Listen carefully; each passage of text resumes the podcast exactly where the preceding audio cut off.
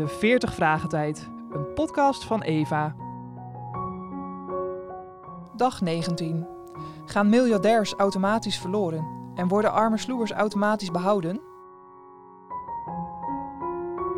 We lezen Lucas 16, vers 19 tot en met 31. Daarna gaf Jezus dit voorbeeld. Er was eens een rijke man. Hij droeg de mooiste en duurste kleren en vierde elke dag feest. Er was ook een arme man, met allemaal vieze wonden op zijn lichaam. Die man heette Lazarus. Lazarus lag voor de deur van de rijke man. Zo hoopte hij wat restjes eten te krijgen, maar hij kreeg niets. Er kwamen alleen honden die aan zijn wonden likten. Op een dag ging Lazarus dood. Engelen namen hem mee en brachten hem bij Abraham. Lazarus mocht naast Abraham liggen. Ook de rijke man ging dood en werd begraven. Hij kwam in de hel en had heel veel pijn. In de verte zag hij Abraham zitten en daarnaast zat Lazarus. De rijke man riep: Vader Abraham, heb medelijden met mij. Ik heb zoveel pijn in dit vuur. Stuur Lazarus naar me toe. Laat hij met zijn vinger een druppeltje water op mijn tong leggen. Maar Abraham zei: Mijn zoon, jij hebt het toch goed gehad tijdens je leven, terwijl Lazarus het slecht had?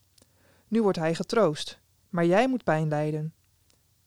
Bovendien is er een diepe afgrond tussen ons. Daardoor kunnen wij niet bij jullie komen en jullie niet bij ons komen. Toen riep de rijke man naar Abraham: Wilt u Lazarus dan alstublieft naar mijn familie sturen? Laat hem mijn vijf broers waarschuwen, anders komen zij ook in de hel, net als ik. Maar Abraham zei: Je broers hebben de wet van Mozes en de boeken van de profeten. Laat ze daar maar naar luisteren.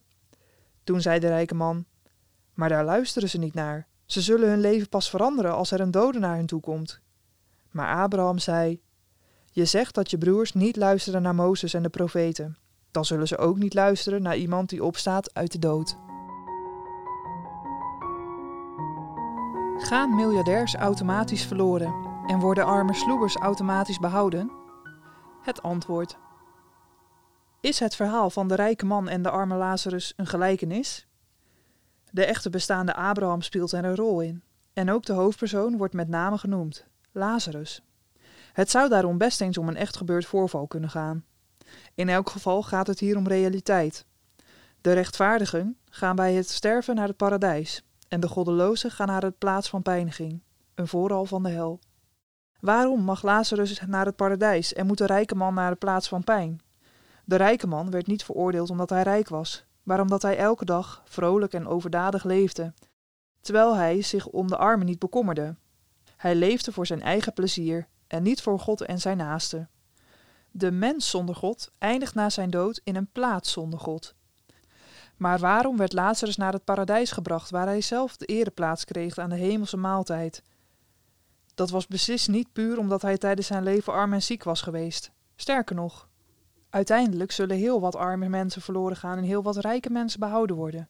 Niet omdat ze rijk zijn, maar omdat zij op God vertrouwd hebben. De sleutel tot Lazarus' redding zit in zijn naam. Die is een verbastering van de Hebreeuwse naam Eleazar. God helpt. Lazarus werd niet behouden omdat hij arm en ziek was, maar omdat hij zijn vertrouwen op God had gesteld. Ondanks zijn armoede en zweren. De rijke man meende God niet nodig te hebben, en dus leefde hij zonder God. Precies zo leefden vele godsdienstige mensen in Israël eigenlijk zonder God, hoeveel ze misschien ook over hem spraken. Lazarus leefde met God, want hij had simpelweg niets anders. De arme wordt niet automatisch behouden en de rijke gaat niet automatisch verloren. Maar het scheelt vaak wel als je op aarde met bijna niets toe moet en dus menselijk gesproken veel gemakkelijker bij God uitkomt, die je enige hulp en toevlucht is. Soms moet een mens eerst van al zijn aardse zekerheden beroofd worden om God te vinden en al zijn hoop op Hem te stellen.